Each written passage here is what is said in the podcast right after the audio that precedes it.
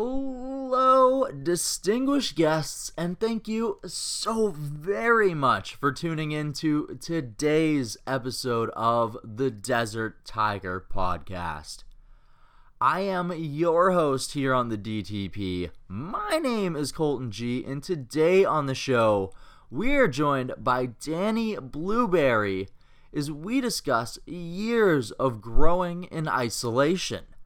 What exactly does that mean? Well, I'm going to be giving you a brief discussion of exactly what that means coming up very, very soon. But of course, before we get there, there's a few things I want to go ahead and do first. And that, of course, is thank those of you who have been so patient with me with the best of episodes of the last two years of Desert Tiger. I know that I said I was going to release one of these episodes last week, but unfortunately, due to a little bit of a scheduling conflict, that hasn't worked out. So you can keep your eyes open for the best of Desert Tiger Year 1 dropping next week. So, once again, thank those of you who have been super, super patient with that. And thanks to those of you who have headed on over to ilovedtp.com and have grabbed yourself some Desert Tiger Podcast merch, because that is one of the ways that this show helps grow and continue expanding is because of those beautiful people who are willing to show their love of the show by wearing it everywhere they go. Of course, this show is also brought to you by XYZ. XYZ, it's a clever way of me telling you that your ad could go here. Email me over at desert.tiger.podcast at gmail.com and we will discuss that further. All right. Growing up, being raised and living in any form of isolation can happen for various reasons. And depending on your environment, normal can be a very different experience from what you perceive or what we see in popular culture. Imagine growing up surrounded by music, I know most of us have been, but only of a specific variety.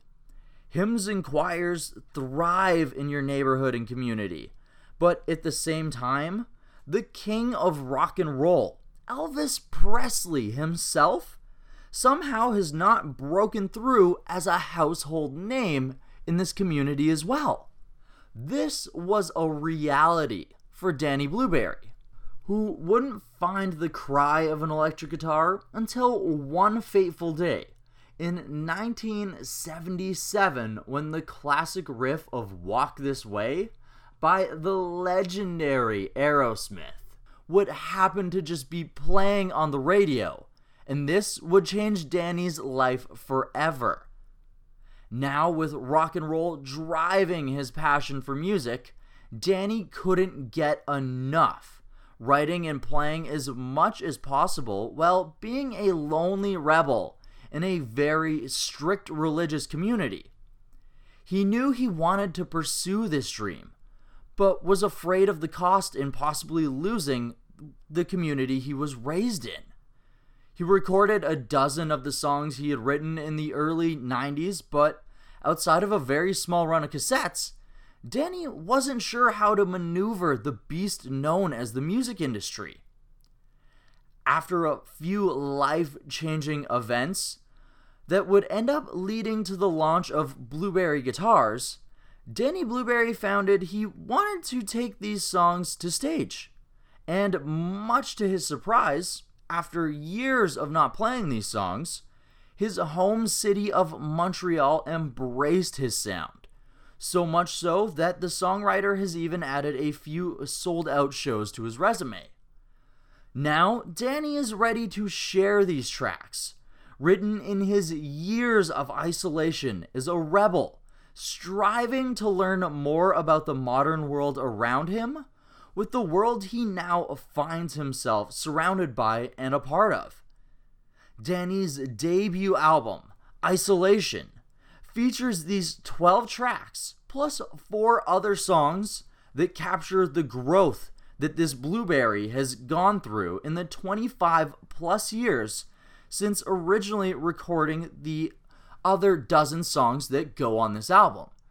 Today, I am extremely excited to be joined by Danny Blueberry as we discuss his upbringing in the strict Orthodox Jewish community of Montreal, Canada, how this affected him growing up, what it was finally like to find rock and roll and to have his hands on a guitar, how he listened to music while he was going to community schools that had very strict rules the writing of the album Isolation, and what it finally feels like to release these songs to the world. And of course, we also talk about Blueberry guitars. There is so much in this conversation today with Danny Blueberry. It is jam packed, it is an incredible look into the life of someone who grew up wanting to be in what is considered popular culture, but it just wasn't allowed. I hope that you guys are incredibly excited to hear my conversation with Danny Blueberry today because I know that I am incredibly excited for you to hear this look into the world of Danny Blueberry. But of course, before we get there, I should probably play you a track off of Isolation so that you can get a little bit of an idea of Danny's background. And as you're going to hear during this interview, his songs might be a little bit different some of the people who have found his music find it quite humorous, even though that wasn't his intention. And I am sure that you are also going to get that feeling from this song as you undress me with your eyes.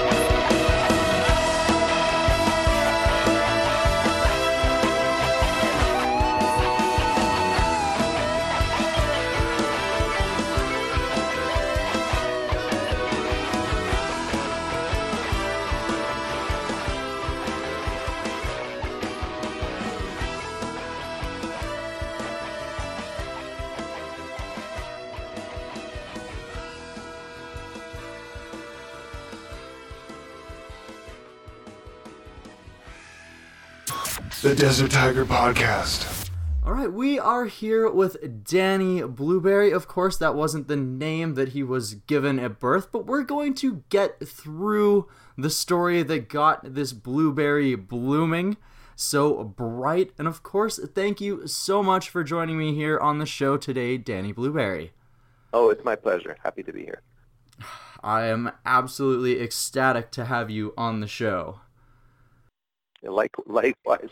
So, I mean, just going through my research and my notes, there's a, a huge story behind you, Danny, and I really would like to get through all of it. So, if you don't mind, I'd like to start at the beginning because, as for myself and maybe some of the listeners of the show, maybe they grew up in a household where music was encouraged and they were allowed to listen to the things that they wanted to, but this wasn't necessarily the home that you grew up in or the environment you grew up in. So give us a little bit of a background of Danny growing up and just how you ended up finding rock and roll even when it was hidden from you. All right. Um, well, I was brought up in uh, Montreal in one of the or- ultra-Orthodox religious Jewish neighborhoods. I guess the most ultra-Orthodox religious Jewish neighborhood in Montreal, which is borderline Outremont and Vimy. Um, my parents were quite strictly religious. Uh, my father always wore a black hat. My mother always had a, her hair covered with a wig. Um, I was sent to all boys schools. Family kept the Sabbath very strictly. We weren't allowed to carry anything in our pockets during the Sabbath. Um, we weren't able to turn on lights or use electricity. Um, kosher was strictly enforced, like seriously strictly enforced. So we'd never go to any non-religious, non-kosher restaurants. We were quite restricted and kept out of the secular world. I guess a, a good example, if you just want to think of the Amish, that was something like the way we were brought up. But I wouldn't say we were without music, you know, because there was a lot of music in, in the Jewish holidays, a lot of music in the synagogues during prayers, a lot of choir singing during during school. So we'd we'd be in choirs. I, I loved music from a very early age. It was just that there was never any music other than Bible-related music. So we'd be and we'd be singing in Hebrew. So all the music I was exposed to was pretty much passages from the Old Testament or from the religious prayer books put to music. And when I was, let's say, eight or nine years old, I was in a choir, and the rabbi leading the choir was, was telling us that he made up some songs, and he was we were singing songs that he put the tunes to, and I thought, even at that age, that's very cool. Like he's actually pulling songs out of the sky and and putting them to music. So I thought I'm going to try this. So one day I, I, I prepared the night before and I just somehow started humming something and it didn't sound like anything else. I went to choir practice, practice the next day and I went up to the rabbi and I said, I've, I've written a song or I've come up with a tune. And he, he didn't want to believe me, so I sang it to him. And he, he was just very skeptical. I said, well, if, you're, if you don't believe me, where did I copy it from? And uh, he, he couldn't find anything that it was actually an original. And all my friends in, in the class were, were cheering me on because like they couldn't believe I did it. But at that point on, I always thought it was cool to write music. But I also knew that that was only half the job. If you're going to take a passage out of the Bible or out of a prayer book, you're you're not really writing music. You're putting someone else's words to music. So in my heart, I knew I wanted to write my own stuff and express myself. Okay, so you had been introduced to music through the choir and through the religious background. It's just you weren't introduced to mainstream styles of music, but you still were wanting to write and embrace yourself in music as much as you could, even at a young age. Well, yeah, at the very young age, I, I knew it was cheating. You know, I knew that putting a tune to somebody else's, I didn't like the words, you know, basically. You get to understand the words, and I was almost like an atheist from the age of eight. I just didn't like the rules, and it was it was resonating with all my friends and all my relatives, all my young cousins. Everyone was just following everything they were told, but I was asking questions from my parents like, well, what if this isn't true? What if we don't have to keep kosher? What if we don't have to do this? And it wasn't well received, to say the least. You know, so I was just not happy singing words I didn't like. So, but I didn't, I never actually heard of rock and roll until I was maybe 10 or 11. And I was getting into a car, or I got into the car before my parents were there, and the car was started. I can't remember. Maybe it was a taxi. But Walk This Way was playing by, by Aerosmith because this was, this was a big turning point in my life. I heard that riff, which is da-da-da-da, da-da-da-da. I just heard it. It gripped me. And then I heard just Steven Tyler just wailing away. And it just shook me all, literally shook me. And I said, that that's something. And uh, slowly but surely I started digging and I, and it was Queen and the Rolling Stones and uh, Heart back in the, back in, oh, I'm 55 now. So this is around 1970, 1972. Those were the bands that I started listening to. Now, when I was young, I wasn't even speaking English without like a thick accent, you know, because you're brought up. I was brought up by um, immigrants in a, in um, in an ultra-Orthodox community, so there's lots of Yiddish and Hungarian being spoken. So I was listening to the words, the way people were singing them. I was sneaking around because you're not really supposed to listen to this. So I was had a little transistor radio that was that I was keep, kept in hiding, and I was talking like the radio announcers and uh, I just felt like I wanted to be part of this world.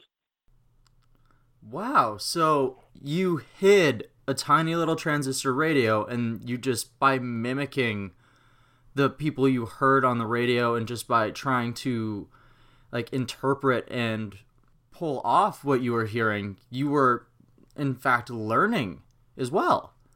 Oh, I was I was learning it as if I was studying the Talmud. You know that I was studying it really, really closely. I, it taught me how to speak. It taught me about the world because the secluded world doesn't have boys and girls dancing, or so you're, you're never going to dance with a woman ever.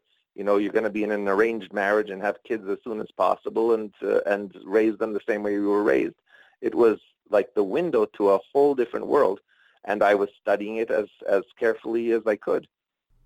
Wow. So, how did you hide this transistor radio? Well, how do I put this? My parents weren't really looking for, like, they just didn't understand what was going on with me. So they weren't looking for it. It wasn't that difficult to hide in the house. You know, where's Danny? He's up in his room. But I was sent to boarding schools when I was 13 and onwards. And those schools had strict rules about uh, about where about listening to music. Actually, you weren't allowed to to read newspapers or listen to secular music. So there, I had I had a transistor radio that I hid in a tissue box next to my bed in my dorm, and I'd had um, I'd had uh, headphones, which back then they didn't have stereo headphones. I had they had single headphones, which you could plug into one ear that you'd be listening to the ball game. But I'd spliced two together and scotched, like cut I had two. I cut one in half, and I glued it so I had two ears. I could listen. To, it wasn't really stereo, but I was listening to music in two ears. And uh, I'd put it under my pillow, and I'd listen to music for hours. So you you MacGyvered yourself a That's right. makeshift pair set of headphones just so that you could listen to music in the private school? That's amazing. Oh, thank you. I, I think it, you know, I must have invented the Walkman because this was just before the Walkman came out. Wow. Just dedicated to the craft in in listening to as much as you possibly could. Well, I was soaking it all in. It was everything to me. It was because I really didn't have any.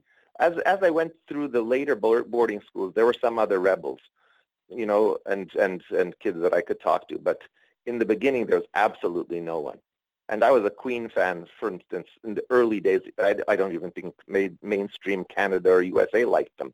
You know, they were they were weird to to most people, and the people didn't get Freddie Freddie Mercury. But I was coming from a choir background, and there was nothing like the harmonies of Queen anywhere, and I I just latched onto those harmonies because that was something that I knew about.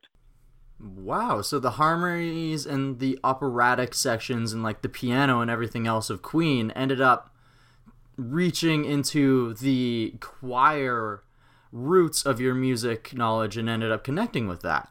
Absolutely. And and even to this date, you know, the way they like Queen is a massive influence on me, and the way they were just able to take any style of music and make it their own. That's how I approach it too. So I don't like to fix to fixate on a specific genre. Whatever grips me, we can just go with it. There's no rules. So uh, Queen Queen was a big influence. That's awesome. And you can definitely tell that you don't have a lot of rules or restrictions when it comes to your music. So, when was the first time you actually got your hands on a guitar? So, when I was 13, my cousins, I had three cousins. I was a, not a very big family. On my father's side, um, he had a sister who had three three kids. They were all older than me, but they were somewhat musical. There was a piano and an accordion in the house, and they they saw. I mean, even at it, like even when I was eight or nine, I was just moving towards any musical instrument. So they pitched in and they bought me a guitar for my bar mitzvah, which is my 13th birthday. And they didn't think rock and roll was coming, but uh, that was just my best friend because growing up, it was pretty lonely being like the only atheist or the only rebel around. So there was no one I could really talk to. So I just expressed myself. I, I learned that guitar really quickly. I picked it up. I'd had a um, few months of lessons, like classical guitar lessons, but that was it. And then, it, you know, from that point on, I've never been really more than a day away from a guitar. Wow. So even though this music was considered mainstream and popular, the world that you were living in, it just wasn't even a thought. You know, I, I, I don't even know how many layers away I was from anybody around me knowing a Queen song or a Rolling Stone song. There's just I could ask nobody who knew anybody who knew anybody would have known the song. I once dressed up, for example, I once dressed up as Elvis. Purim is a is a Jewish holiday similar to Halloween in that people dress up and wear costumes and go door to door. So a few years, like maybe I was 19, I dressed up as Elvis and started going door to door, you know, and nobody knew who I was. I said, I'm Elvis, and they said, well, that is who? And I, I didn't realize, even I didn't realize how far away everyone was. That even the oh called King of Rock and Roll hadn't even broken through did not permeate, not not wow. at all. Like, nobody knew who I was. It was crazy. Oh my goodness. wow. So after you get out of the private school system, how do you continue into your life of music and how does your life continue forward from there because you're still within the non-secular uh, I'm not sure how you worded it there. Well, I was in the religious community, the ultra-Orthodox yes. community. Okay. But I was like, as I get older, I was rebelling more and more. I got the classical guitar got me till around I was 16. Then I got an electric guitar. Then there was a religious band in high school. I went to high school. I went to several high schools. I was in a high school in Toronto, then Scranton, Pennsylvania, then Denver, Colorado. So in Denver, I spent two years in a boarding school and I had an electric guitar, and I was in a band there. You know, just the school band playing religious music for for like religious parties, for lack of a better word. But I was getting good at electric guitar, and then I was starting to play like Stairway to Heaven, which where everyone starts with, and Smoke on the Water. But I was already feeling that it was start it was time to start writing music. And I wrote two songs, you know, that are on this isolation album that I'm putting out now. Those were they started around when I was 18 or 19. That was the first time I said, oh, I can now express myself, you know, and sound like a rock, make it sound like a rock song. But I'm, I was still in the religious life. I went to, to you see, in the ultra-Orthodox communities, college is very much frowned upon. You're supposed to go to something like a seminary, study Talmudic studies to become a rabbi, and then come home, get married as quickly as possible, and have kids as quickly as possible. You're supposed to be in an arranged marriage. I'd say all my, um, I'm not sure if it's as the world would understand it, an arranged marriage, but there would be a matchmaker. You know, the, the, the boy would be, let's say, 21, the girl would be 18, and you'd get seven dates, and then you have to make your decision. The arranged marriage is you're marrying him or she's marrying her, her like, mm-hmm. but th- uh, this is some sort of, I guess, a match-made marriage. So that there was a lot of pressure to get the matchmaker and get married quickly and, and start your life as a into the next generation. but I was, um, I came back from a year in Israel seminary knowing that this, like, the whole thing really was difficult for me because I hated it. But there was really, you can't just walk out of the lifestyle. You're walking away from your family, all your community. It's everything you know. It's very scary. Um, but I came back, moved to, um, came back to Montreal, and one of the girls from the religious schools, she knew I was a rebel, and I guess she was a rebel too. And I was, um, my family had a little bit of money, and she came from a poor family, and she just sort of, she sort of um, seeked me out, and we started dating secretly, and it lasted for three to four years where nobody knew we were dating, and, and I avoided all the matchmakers. But at some point, my family found out, and her family found out, and I was highly pressured into marrying her. So, I mean, I can't say I was forced into it, but there was pressure to either marry her or break up with her and stop wasting her time. Mm-hmm. And so I did it, and she knew I wasn't religious. She was religious actually, but she's the deal we had is she's going to cover for me. So she's going to make it look like I was following all the rules. So on the surface, it looked like I was going to prayers every day and I was keeping kosher and keeping the Sabbath. But in reality, when I was traveling, I was I was in the real world or trying to blend into the real world. It really wasn't easy because everything you know is from the ultra-Orthodox world. Mm-hmm. You're still being introduced to all of this. Yeah, it was like learning, learning, learning, but it's really, really difficult to be something you're not you know so it's like i'm an imposter. I'm the i'm a spy in the real world going back to my community. It was really an uncomfortable way of living because i didn't believe in what i was doing. And i'm not knocking the religious people actually because they seem very happy. My my cousins my my family seemed very happy. Um, as long as you can believe it and you're following a set of rules that you believe in there's a lot of support in that. But if you don't believe it you know they don't want to hear about it. So it's a feeling of extreme isolation. There's no one to talk to. And then if you walk into the secular, secular world, you're pretty much a freak, you know, because you don't quite fit in. Like most of the world went to the same types of schools, watched the same, same type of TV shows, listened to the same radio. They talked the same. They were in sports teams together. I came in, it's like i I've landed in from Mars, you know, trying to pretend to be a human. So my guitar never left me. And as the years went by, I kept on writing more and more songs, you know, as a way to express myself. Okay, so at what point did you finally decide that you wanted to go into the studio and actually put these songs to tape? So when I was about 29, uh, maybe it was 1992, so I guess 28. Um, I'd never, I mean, I had the songs, I knew how I wanted them to sound in my head, but there were two born-again religious musicians. So born again, the Hebrew words are Baal Tshuva, means they, they found Judaism, out, religious Judaism. They were secular, meaning they weren't practicing. So they walked into the tiny little synagogue that uh, my family would go to every morning and, and every Saturday they walked in, and it was obvious they were musicians. One of them had long hair, you know, and he told people he was a drummer. Long hair was like nobody had long hair. But um, I introduced myself right away, and I bugged him and his friend. So one guy's name was Zeb, and the other guy's name was Gary. And I just bugged them. I said, "Can you guys listen to my music? I want to record. I want to just play it for someone because nobody ever was ever interested in listening to my songs." You know, I, my ex-wife certainly wasn't interested in listening. My cousins, like, they'd listen for, for 30 seconds just to be polite, but nobody was interested in listening to anything other than religious music. So the drummer said, sure, come over to my house. He had a drum set, and I had my electric guitar, and I brought an amp. I plugged it in, and I played one of my first, I only had two or three songs. And he said, oh, I love this. This is a hit. Not that he knew what that meant, but he, he just he loved it, and he called in Gary, and Gary was, a guitarist.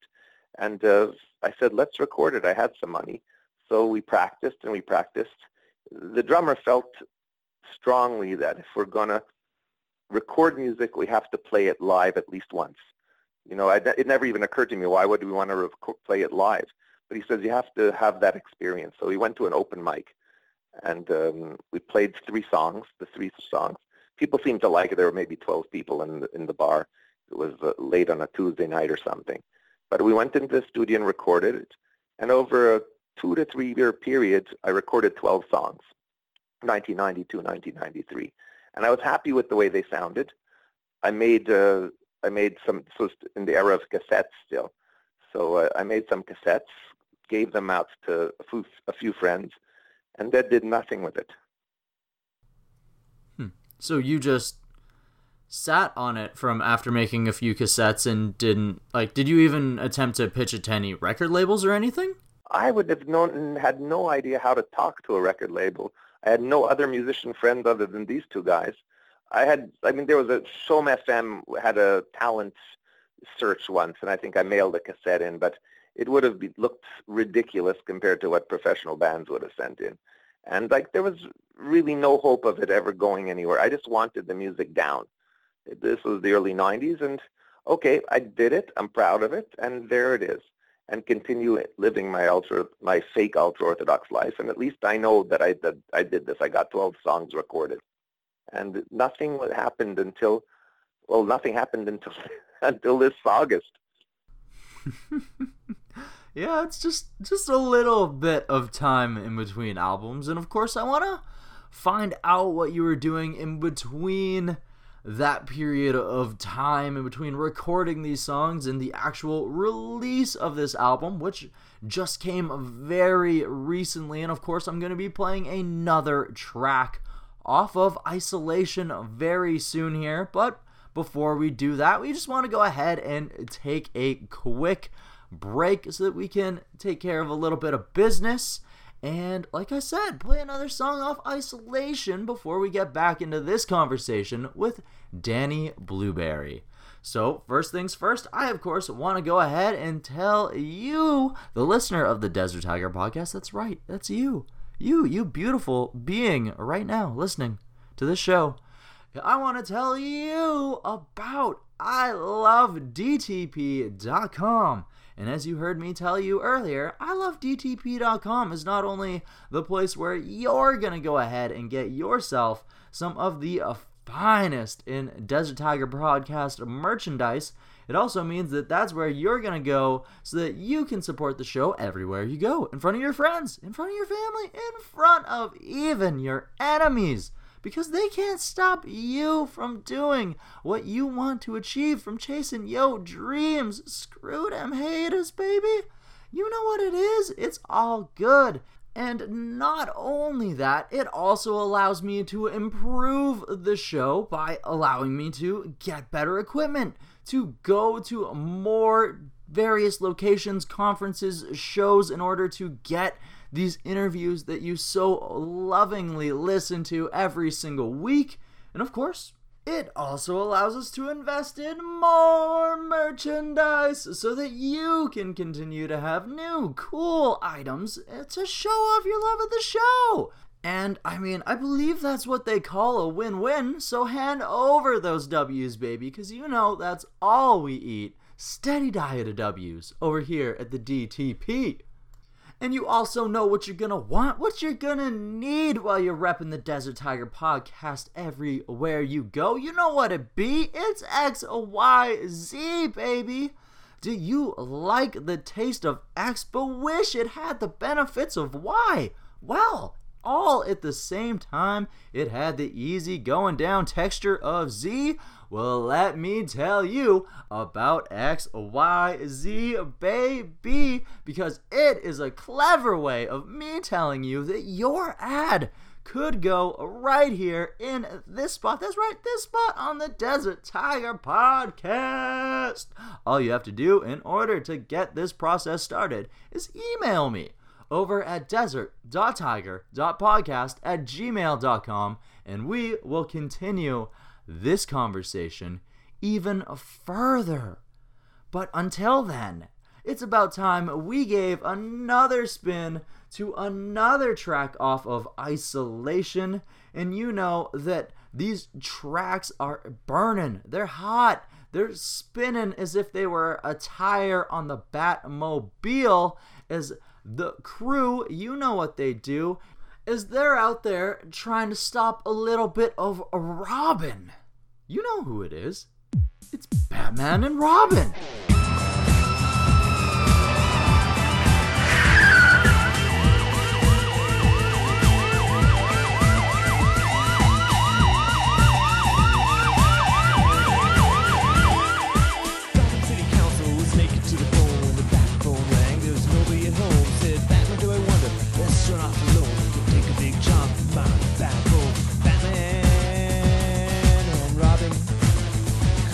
Stop the throbbing. Said Commissioner Gordon to the chief inspector. I believe that my daughter's a communist defector. As policeman of this town, it's your duty to protect her. Her and boy wonder if Batman would reject her. Batman and Robin couldn't stop the throbbing.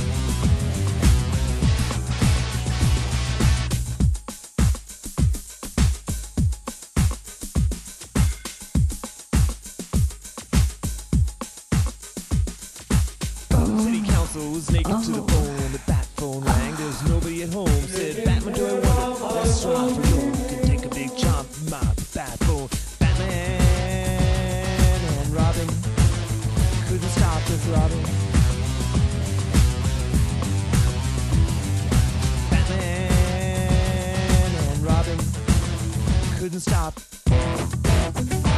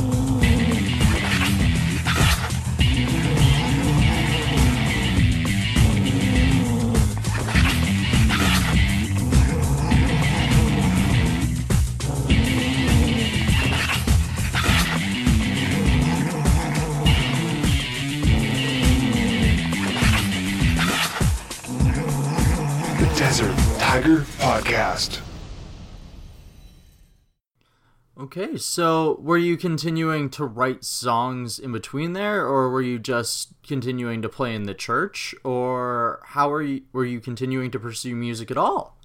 Well, I can. I've still. I've never stopped writing songs. So those were 12 that I'd written by 1992. Today I have about 70 songs. So, um, but I, so I've never stopped it. I just kept. The songs come from whenever I'm experiencing something, something strong, you know, something that moves me. So my reaction to that is I'm going to pick up a guitar and exp- and put it down. It's like a little dear diary. So the 70 songs, like every single song that I've written, there's a story behind it as to why I wrote it. And it's meaningful to me.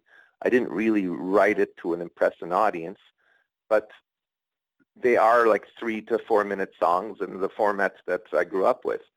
Uh, but it was only, I remember I was living an ultra-Orthodox life. So Mm-hmm. it was only when I was getting my divorce in around 2005, I separated from my from my wife, and it, there was a a very bitter custody battle, and my wife outed me to the community and told everyone that I wasn't religious. So I was sort of exposed Oh wow. and in financial trouble on top of that. So, well, the divorce cost a fortune and the business wasn't going well. Um, that I started just out of a way to get out of the house. I was going through a depression. I started playing local open mics in Montreal. So you're familiar with open mics are, right? Yeah, absolutely. Okay, so, so I, I had no idea, but apparently you, you go in with a guitar and you can sing two to three songs in a bar and they give you a free drink. So this was my, okay, so now I'm, the community no longer wants me there. I'm not religious. I don't know anything about the outside world, but I take my guitar and um, I played three of my songs in Brutopia, which is a bar on uh, Bishop Street in Montreal. This is somewhere around 2009. I was nervous as hell. I remember my hands were clammy, um, and I prepared for a week. But I got up there, and people clapped, and they really appreciated the, the three songs I did and the way I played them. You know, since I was writing the way I did in, in isolation, you know, they came, the, the lyrics were funny to, to them. They were put together differently. I didn't sound like anybody else.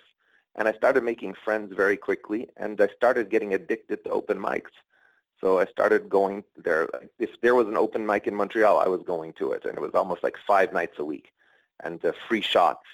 So I almost developed a drinking problem in the first year or two because I was getting so many free drinks, and I, I didn't realize it was a problem until like a, a year and a half later. Friend of mine said, "You know, you're drinking a lot," and you know, I, see, I said, "No, I'm not." He says, "Well, how often are you drinking?"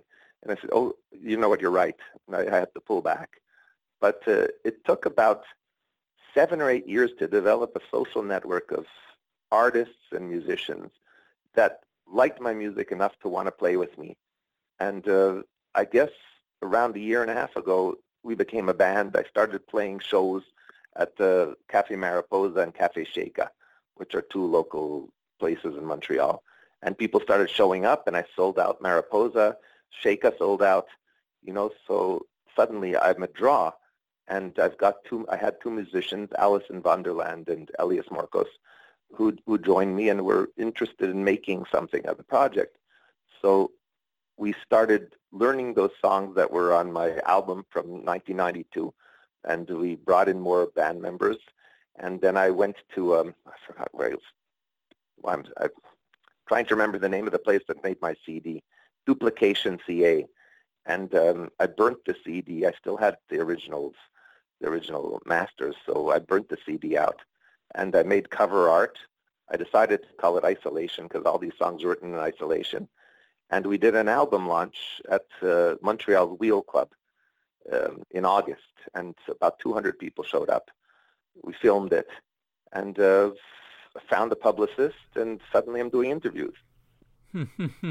wow. So there's actually four other songs on this album that were recorded afterwards. So at what point did you begin to decide that you wanted to record songs like Good Turnout and Climb? Well, I thought those were great songs. You know, I and um, the fellow Elias, Elias Marcos is a percussionist and an amazing guitarist. And before we decided to launch Isolation, before the idea of these 12 songs came out, he said, I want to work on some songs with you. And um, I picked just four random songs out of the 70 I've written. And I said, oh, well, I, let's see what these will sound like. So we mixed them basically in his in his bedroom. He had a computer system with all the recording things. And that's just him and me and some effects.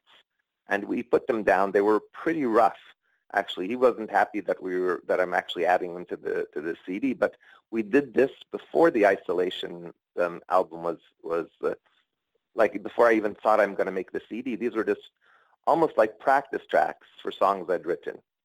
Mm-hmm. And uh, when I did Isolation, I said 12 songs. I don't know if I'm ever going to record another album, but we've done these already. So let's look at them as bonus tracks. I love them. I mean, I like the way they sound. I mean, I don't think they're mixed professionally, but they're raw and they get the idea across pretty well. So I said, well, why not add them to the 12 songs?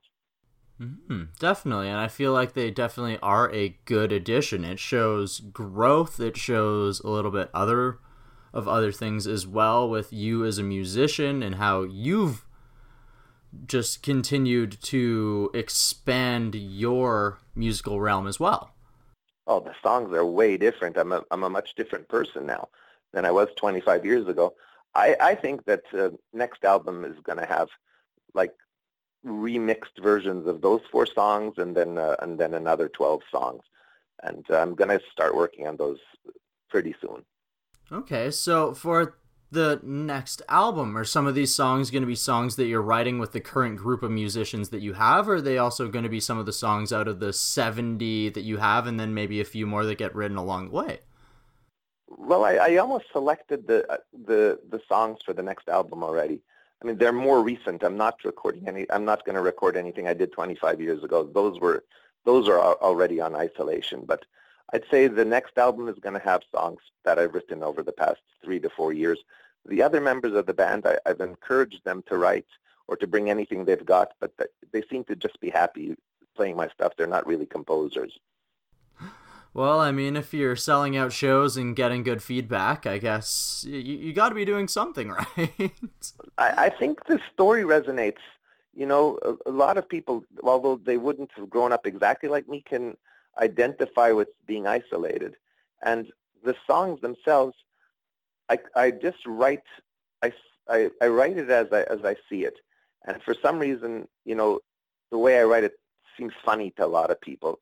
And you know, I'm writing with hooks. There's melodies that come back from the early 1900s Eastern Europe synagogues, mixed with punk and and um, and uh, progressive rock and classic rock. It's a strange mix, and uh, I think people are just going to be interested in in different types of music or interesting music.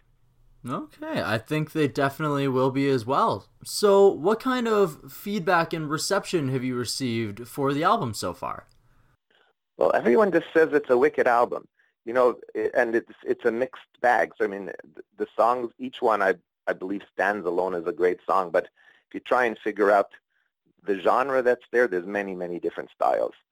But everyone seems to love it. I mean, that, that's the reaction I'm getting. Okay, okay. So I I hate asking for a favorite song because sometimes that's asking someone for like what's your favorite child, right? Yeah, exactly. Okay, so exactly. what I want to ask is is there a song among these 12 or multiple songs among these 12 where after recording them in 1992 to 1993 94 now that you finally released it is any of these songs have they evolved and taken on a new meaning for you you know i don't think so you know the songs i the emotions that i had when I wrote the song, when I perform them now, I feel exactly the same. The same. It just brings me back to the time when I've written it, and uh, I, I can't say that it's changed much in the way I feel about the songs. Okay, that's fair. Definitely yeah. fair. All right, so. I actually also, before I let you go, want to ask you a bit about your company, Blueberry Guitars. Where did it get its start, and once again, there's the name Blueberry there. So where is the connection of Blueberry? All right. Well, my actual name is Danny Fonfetter. That's my the name, my legal name. But when my mother died, okay, so we'll start like this. My mother died when she was 54, and I had a, a rough relationship with her. I was I was relatively young when she passed away, and I had a young daughter that was born right after her.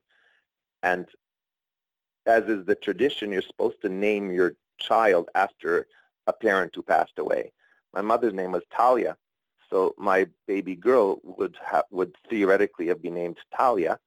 But then I thought every time I'm going to call her name, I'm going to be thinking about my mom, and I'll think of the bad memories of how she died young and how um, how difficult our relationship was. So I figured I'm to think of a sweet memory of my mother to put after my daughter's name and uh, my mother's my mother used to bake blueberry muffins like once a month in in our house. Me and my sister and my mother, and the house used to smell fantastic. So I figured I'm to name my daughter Talia Blueberry to remember those blueberry muffins. So then the divorce came, and I didn't know if I was going to get custody of my daughter Talia Blueberry, who we call Bluey. And I was traveling on a business trip in Asia, and I'd I was in Hong Kong and I took a side trip to Bali, Indonesia. Um, so Bali is a sort of um, paradise island, and I'd left my guitar in the hotel in Hong Kong. So I'm sitting in Bali and I'm thinking I'm not going to spend five days without a guitar. Um, so I started looking for a guitar in the on the island of Bali, and there was at that point not one guitar store where, or music store where I could find a decent guitar. I found a guitar finally in something like a local 7-Eleven. It was twenty dollars, and it sounded terrible. So it was losing its its its tone in the in the taxi. So we were driving by a wood carving village, and there were wood carvers like carving out temple art on the steps, like chiseling away, and uh, tourist art, like little dragons. And I said, these guys have been carving wood for a long, long time. Why can't they build guitars? So I asked the taxi driver to pull over and take me to the best gallery, best wood carving gallery. So he did, and I went in with this guitar that I bought at the, at the convenience store, and I asked the owner if he if he thought he could build a guitar. He'd never seen a guitar like that, or, he had never seen actually a guitar or touched a guitar. But we went to the back of his shop and we cut open the guitar and we examined it. And he said, "Yeah, I think I've got the machinery for this." So I said, "Great, I'll be back in three months. Here's two hundred dollars. Please build me uh, three or four of them, and put all your sculptures on it. So I want to see, I want to see dragons. I want to see goddesses. I want to see flowers. Carve all over it." Says, "Okay." And then I gave the taxi driver a hundred dollars, and I said, "Go check on this guy and send me pictures and make sure that he's doing the work. I'll be back in three months." So that's what happened. I came back. I flew back to Canada, went back to Bali, and uh, three months later, and sure enough, he'd carved two two acoustic guitars in the shape of guitars, but they were sculptures of guitars. So they would weigh like 30 pounds each. They'd had beautiful carvings on them. They were unvarnished, but uh, clearly they're not guitars. They just looked like guitars. And I understood that, you know, this is something that could be beautiful, but we're we're not there. We're a far, far away away. So I took these sculptures of guitars, brought them back to Montreal, and started looking for luthiers, which is guitar builders in Montreal, who'd be willing to go to Bali and teach these guys how to make guitars. So nobody in Montreal was took me seriously. I was making call after call. They said, "You're out of your mind. Nobody's going to want a decorated acoustic guitar. You know, it may be electrics, but forget about the acoustics." And um, I started looking in Vermont, and I found that the owner of a guitar building school. Um, the name of his company is called Vermont Instruments. His name was George Morris. And I asked him, I, I, well, I told him about it. He says, you have to come to my shop. So I drove three hours to Post Mills, Vermont, with these sculptures of guitars. His whole class was amazed. And he started looking at it. He says, well, if you carve here, it could work. If you don't carve, but you can't carve here. And so he was interested. He'd, he'd known Bali because he'd studied art with his wife there like 20 years before that. So he says, if you pay my ticket, I'll go there and teach these guys how to build guitars. And um, long story short, he went, it's too late for long story short, but uh, he went to Bali. I paid for his ticket. He stayed for a year and a half. And the, the directive was to build the best looking and best sounding guitars in the world because I figured if they only looked good, they'd never sell. They have to be beautiful. And um, I named the company after my daughter, Blueberry, because at that point during the custody battle, I didn't know whether I was going to have much time with her. So I wanted her to know that I was always thinking about her when I was out there. And so Blueberry Guitars was born. We launched at the Montreal Jazz Festival in 2007. And uh, despite what the Montreal luthiers thought, the idea really hit it off with musicians and artists. And we sold thousands of these. Well, every single one of them is unique, is it not? Yeah, every single one is a, a different work of art.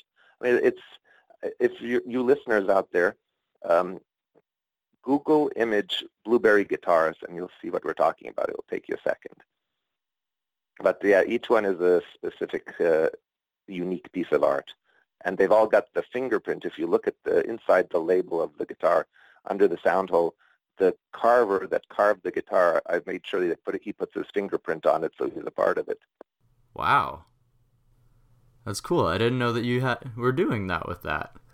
Yeah, Oh, we, we've got a following. I mean, we've been doing this for a while. Oh, well, you're creating not only musical instruments, but individual pieces of art that people can carry with them and it's it's like something else you can't get anywhere else as far as I know. No, we're the only people in the world that that have done this. And I, I my thinking was like the music stores when I when we first launched it, the music stores were dead set against this. You know, there was either buy your Martin guitar or a Taylor guitar, you know, and that was it. You know, that the upscale nobody was interested. And who's going to want this? And then if we finally got at a client that was a music store, they'd look for little nicks and scratches on it to ask for discounts. And it was impossible to get the Balinese to make a guitar like a shiny, you know, like a like a shiny coin because it's it's a workshop. They're sitting on their they're sitting on the floor chiseling away. They're trying to create art. We're not factory producing them. But the artists and the musicians understood right away. You know, you're holding a piece of art next to you. It's meant to inspire you.